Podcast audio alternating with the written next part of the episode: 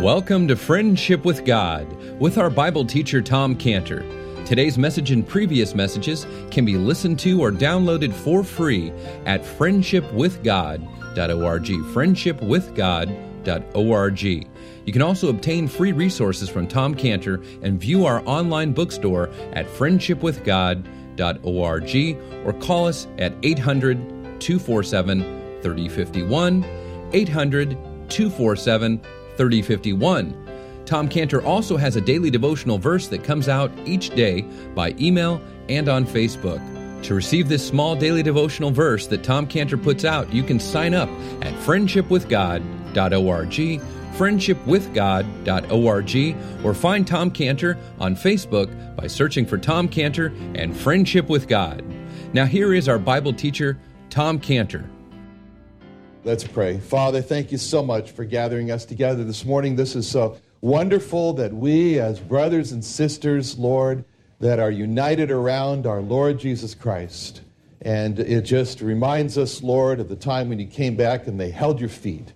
And that's what we want to do this morning, Lord. As we open your word, cause us to see you clearly now. In Jesus' name, amen. Uh, Genesis chapter 23 and verse 1. And uh, I'll try to stay focused this morning. I started off in the breaking of the bread, giving thanks for the cup when it was the bread, but apart from that, everything went fine.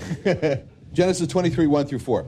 Sarah was 107 and 20 years old, and these were the years of the life of Sarah. And Sarah died in Kirjath Arba, which is the same as Hebron in the land of Canaan. And, and Abraham came to mourn for Sarah and to weep for her. And Abraham stood up from before his dead and spake unto the sons of Heth, saying, I'm a stranger and a sojourner with you. Give me a possession of a burying place with you, that I might bury my dead out of my sight. So, in our last study, what we did is we saw in verse 1 the age of Sarah when she died, as it says there, it's, it's given to us. She was 107 and 20 years old. And then it says, These are the years of the life of Sarah. Now, we're told that the age of Sarah, when Isaac was born, we were given that back in Genesis 17. Sarah figured out how old she was going to be. I'm sorry, the Abraham figured this out. And it says that Abraham fell upon his face and laughed and said in his heart, Shall a child be born unto him that's a 100 years old? And shall Sarah, that is 90 years old, bear? So he figured out the whole thing. She was going to be 90 years old. So quick math tells us that, that if Sarah was 127 years old when she died, and Isaac was born when she was 90, how old was Isaac? And he was 37 years old when his mother died. And Isaac, as a person, was very attached to his mother, Sarah. And we see just how attached he was to Sarah, how it describes Rebecca, what Rebecca actually did for Isaac when he married her, when it says in a little bit farther ahead in Genesis 24 67, it says, And Isaac brought her, that's Rebecca, into his mother Sarah's tent and took Rebecca, and she became his wife, and he loved her, and Isaac was comforted after his mother's death. So, what we read there is that Isaac brought Rebekah into his mother Sarah's tent, and she became his wife in his mother's tent. And that's how Isaac, it says, he was comforted after his mother's death. So, that verse indicates that Isaac was pretty attached to Sarah. So, he probably he had no interest in a wife. I mean, what would he want a wife for? Because then he had to leave his mother, and that would be a tragedy. That was a problem because Isaac, he had to have children. And you know how it goes with no wife, no children. So, you know, with mother living, no wife. So, anyway, it was only when Sarah died that Isaac was motivated or jarred away from his mama to get ready to accept a wife. And Isaac brought Rebekah into Sarah's tent. I'm not sure what Rebekah thought about that, but anyway, it doesn't matter. And then he loved, but the point is, is that Rebekah loved Isaac. Isaac loved Rebekah. It was Isaac's marriage to Rebekah that was the only way for him to be comforted after her death. So Isaac was a mama's boy. Now, we thought last week about this statement in verse 1. It told us that Sarah was 127 years old when she died. For us, 127 years is a long time. No one lives to 127 years today except for Muriel Poole, and she'll outlive us all.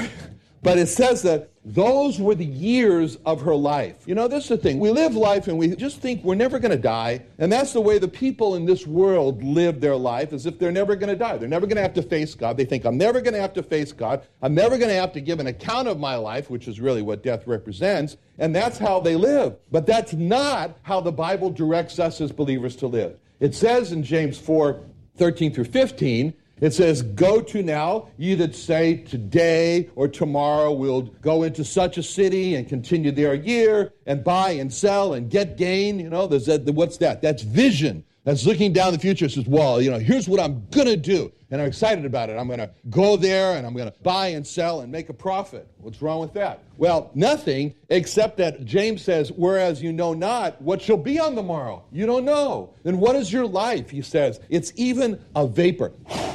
It's just gone. It's just a vapor. And it, it appears for a little time and then it vanishes away.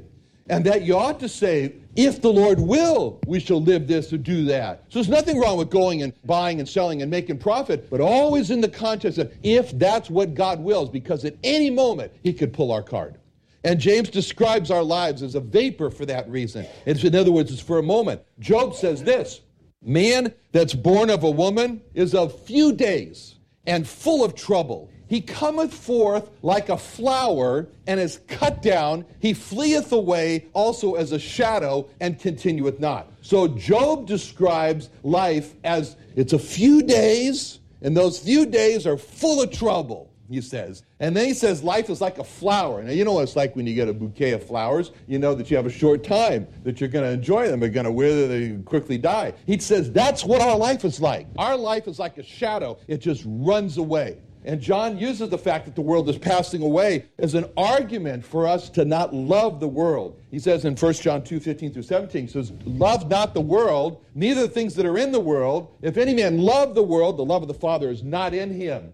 And then he says, it makes this inclusive verse. All that's in the world, in other words, everything that's in the world. Number one, the lust of the flesh. Number two, the lust of the eyes. Number three, the pride of life. It's not of the Father, it's of the world. And the world passes away and the lust thereof. But he that doeth the will of God abideth forever. So John, he describes it this way.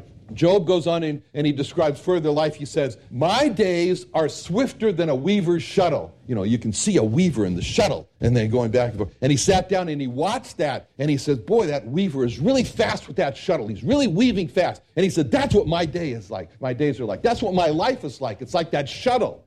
He goes on, he says the same thing. James says in Job 8 9, Job says, Our days upon earth are a shadow. The shadow. He sat there. Job, we can picture him. He sat there and he watches the sun. It comes up. He sees the shadow appear. Then he sees the shadow disappear. And he says, That's my life. And he says in another place in Job 9 25 through 26, Now my days are swifter than a post, they flee away. Verse 26. They are passed away as swift ships, as the eagle that hasteth to the prey. In other words, he says, our days, they go by so fast, they're like a runner who's carrying the post.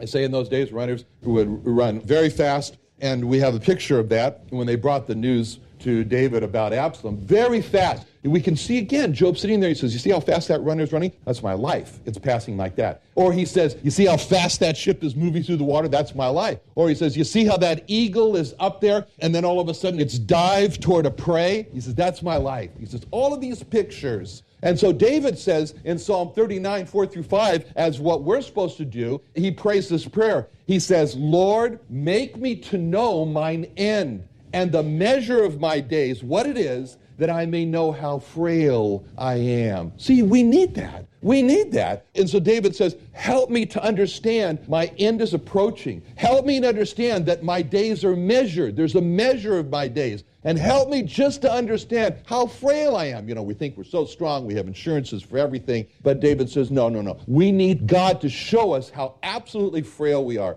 And then he says, Behold, thou hast made my days as a handbreadth from here, here to here, as far as you can spread your hand. He said, This is the length, this is my timeline of my life. That's what David's saying. He says, Mine age is as nothing before thee. Verily, every man at his best state is altogether vanity. And then he doesn't want you to just run away from that thought, so he puts a Selah in there. In other words, stop and think about that a little bit.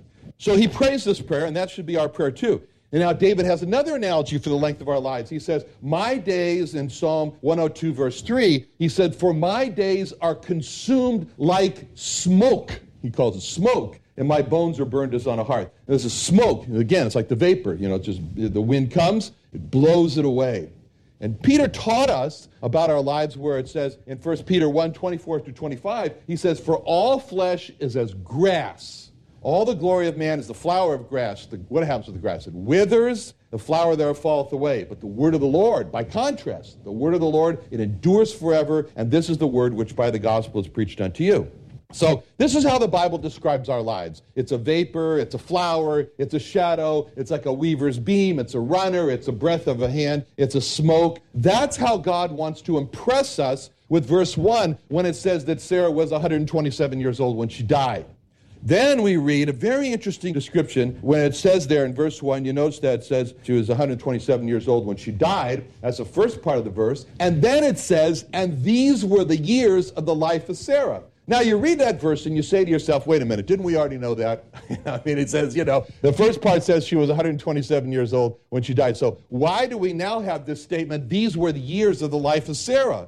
Well, you know, God, He's not redundant just to be redundant's sake. He's saying something here. He's got a message to us here when it said, These are the years of the life of Sarah. And it's important for us to get this message. It's as if God is putting His hands together like this. And He said, You see this right here? Bookend one. These are the years of the life of Sarah, right in here. That's what it. And He's trying to explain. He's telling us those 127 years were the time that Sarah had on earth. Those were the years of her opportunity. You say, opportunity for what? Those 127 years were Sarah's opportunity to live a life by faith and not by sight, according to 2 Corinthians 5 7. Those 127 years that Sarah had was her opportunity every day, those 127 years, to get up every morning and meet with God and give herself to God in the morning.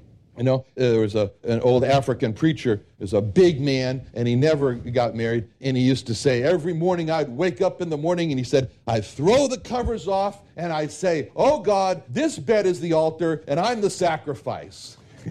That's an opportunity every day for 127 years. Every day for 127 years. That was Sarah's opportunity to believe God believe God. Those 127 years were Sarah's opportunities to trust God and not lean to her own understanding, as it says in Proverbs 3 5 through 6. Those were her opportunity days to acknowledge God in all her ways, as it says in the same verses. Those were her opportunities to pray in the Spirit, as it says in Ephesians 6.18. Those were 127 years of her opportunity to rejoice in the Lord through hardship. She had a lot of those opportunities in Philippians 4.4. Those were the days of her opportunity to submit to God, to resist the devil, as it says in James 4 7. Those 127 years were the opportunity days for her to obey her husband, as it says in 1 Peter 3 1, which is what Sarah is known for in 1 Peter 3 6, as we saw last week. Those 127 years were her opportunity to love the Lord with all of her heart, with all of her soul, with all of her mind, and all of her strength, as it says in Mark 12 30. Those were her days of opportunity, those 127 years, to preach the good news that God receives sinful men, as it says in Mark 16 15. So when it says at the end of verse 1, these were the years of the life of Sarah, it's telling us that her opportunity to do all those things on earth, it came to a close. It came to a close, and the opportunities were gone at that point. And that's a challenge for us because one day it's going to be written about each one of us. Those were the years of Tom, the life of Tom. Those were the years of the life of Don, and those were the years of the life of Beverly, and those were the years of the life of Muriel. There'll be a lot of those years. And, and those were the years of the opportunity to walk by faith and not by sight, and the opportunity to meet with God every morning, the opportunity to give ourselves to God and believe God and trust God and not lean to our own understanding and acknowledge Him in all, in all our ways and to pray to God, to rejoice in God, to submit ourselves to God, resist the devil, and love God with all our heart and preach the gospel. Those are the years of the life of Sarah. And when our years are over, they're over, just like with Sarah, as it says. These are the years of the life of Sarah, and when those years are gone, those are gone. And when they're over, then we'll be able to look back over the years of our life, and then we'll have to give an account for that. We'll give an account of how well we did walk by faith and not by sight. Give ourselves to God, believe God, not lean to our understanding, resist the devil, submit to God, love God, preach the gospel, etc. And Solomon, King Solomon, he taught us this. He said in 1 Kings 8:39, he says, he prays, he says, "Give to every man according to his ways." whose heart thou knowest, for thou, even thou only, knowest the hearts of all the children of men. So, this concept of we're going to be judged by this. As David said in Psalm 62 12, For thou renderest to every man according to his work. And the Lord Jesus Christ said in Matthew 16 27, For the Son of Man shall come in the glory of his Father with his angels, and then he shall reward every man according to his works. And he says in Revelation 2:23, the Lord Jesus says, "All the churches shall know that I am he which searcheth the reins and hearts, and I will give unto every one of you according to your works." And then in the, in the end of the Bible, in, in Revelation 12, 22, 12, he says, And behold, I come quickly, and my reward is with me to give every man according to his work. This is all the background. This is all the basis for what Paul meant when he said in 2 Corinthians 5:10, "For we must all appear before the judgment seat of Christ, that every one may receive the things done in his body according to it done, whether it be good or bad." Now, there's another sense another point in which we look at the last part of verse 1 in Genesis 23. It says, These are the years of the life of Sarah. It's not the years of the life of Sarah and Abraham. It's the years of the life of Sarah, just Sarah. These were the years of the life of Sarah. She stood alone, apart from Abraham. We never have read in Genesis, and we never will read in Genesis, and God spoke to Abraham and Sarah. That's why it's best for a husband to have his own quiet time alone with God, and for a wife to have her own quiet time alone with God. And then it's fine for them to have a time together with God, but there must be this alone time for each of them individually. Abraham was married to Sarah when he was in Ur of the Chaldees, but when God called Abraham, God made a point of how he called Abraham in Isaiah 51 2, where he told the, the Jewish nation, he said, Look unto Abraham your father and unto Sarah that bare you. For I called him, not them, I called him alone and blessed him and increased him. See, God called Abraham alone. Sarah learned that God had called them to leave because Abraham told Sarah, probably. And the same was true of Adam in Genesis 2, where we read in Genesis 2 16 through 18, where it says, And the Lord God commanded the man, saying, Of every tree in the garden thou mayest freely eat, but of the tree of the knowledge of good and evil thou shalt not eat of it, for in the day thou eatest thereof, thou shalt surely die. Now, the next verse is important. And the Lord God said, It's not good that man should be alone. I'll make him a helpmeet for him. So, what does that mean? It means that when God told Adam that, he was alone. Obviously, we know that. But he was alone. And so God commanded Adam not to eat of the tree of the knowledge of good and evil before Eve was even created. And after God told Adam not to eat of the tree, then God created Eve. So Eve learned that they were not to eat of the tree of the knowledge of good and evil because Adam told her. Sarah had her own life with God, and Abraham had his own life with God. And so then we that, that land that says here, the land of Canaan, was where she died. And that was a land. We look at the land of Canaan, we should think to ourselves, and how did she think to herself? She looked at that land and said, That's my promised land. That's the land that God promised to us. It's as much as Sarah's, as much as Abraham, because God saw them both as one. But it says she died in the land of Canaan. So for 60 years, she looks out of her tent and she sees this land that's occupied and possessed by the most ungodly people. And she gets impressed as she's looking at there. But this is the land that God has promised to us. And this land is not being inhabited by people who honor God and love God and obey God. And she dies that way. She dies. She dies. She never saw the land of promise become her land.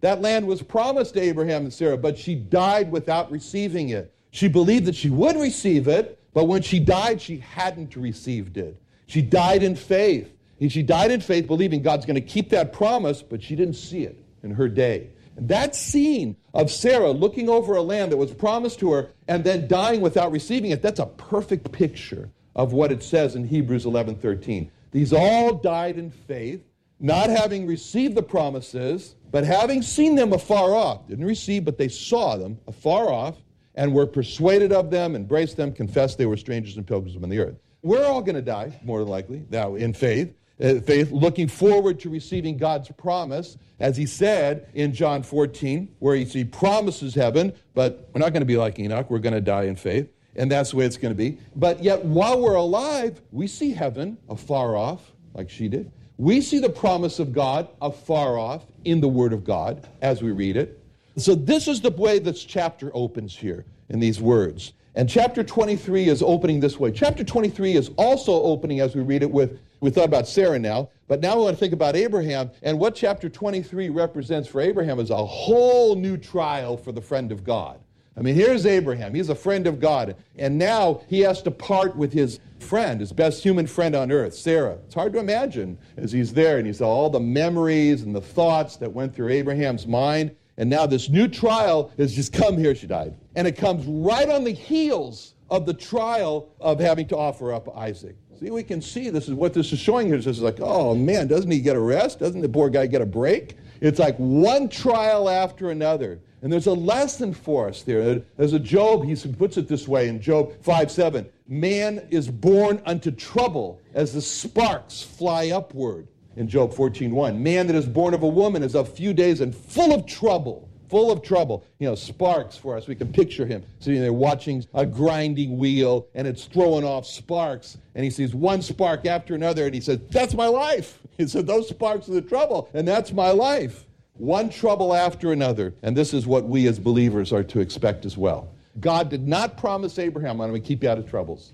And God did not promise Job, I'm going to keep you out of troubles. And God does not promise us that he's going to keep us out of trouble. But even though we are not promised to be kept from troubles, we are promised to have a friend in those troubles that sticks closer than their brother. And in Proverbs 18 24, as it says, that friend is the Lord Jesus Christ. As it says, it says in Hebrews 13 5, for he had said, I will never leave thee nor forsake thee. So even though we're not promised to be kept from troubles, we are promised to have this friend. We're promised also to have a special comforter in the sent to comfort us through each one of those troubles, each one of those trials. That comforter we know is the Holy Spirit of Christ. He's the Holy Spirit of the Lord Jesus Christ. As he said in John 14, 26, but the comforter, which is the Holy Ghost, which whom the Father will send in my name, he'll teach you all things and bring all things to your remembrance whatsoever I have said unto you. He said in John 15, 26. But when the Comforter is come, whom I will send unto you from the Father, even the Spirit of truth, which proceedeth from the Father, he shall testify of me. So if we ask, if we ask this question, how's the Comforter going to comfort us through all the troubles that we go through? He's going to comfort us, he says, by teaching you all things. Teaching from what? The Word of God. He's going to bring all things to your remembrance, whatsoever I have said unto you. He's going to cause us to remember what? What the Lord Jesus Christ has said to us in the Word of God. He's the Spirit of truth. That's how we know him. This is the Spirit of truth. As we read about the Word of God, as he said in John 17, 17, Thy Word is truth. He's going to testify of me. He's going to confirm who the Lord Jesus Christ is as we learn about him from the Word of God. All this comfort he brings is through the Word of God. And if we neglect the Word of God, then we're in trouble because we miss the comfort. Now, we see in verse 3 that the death of Sarah caused Abraham to just broke him. He was bent over, evidently, in mourning and weeping, so much that when Abraham stops mourning and weeping, it says in verse 3 that Abraham stood up from before his dead.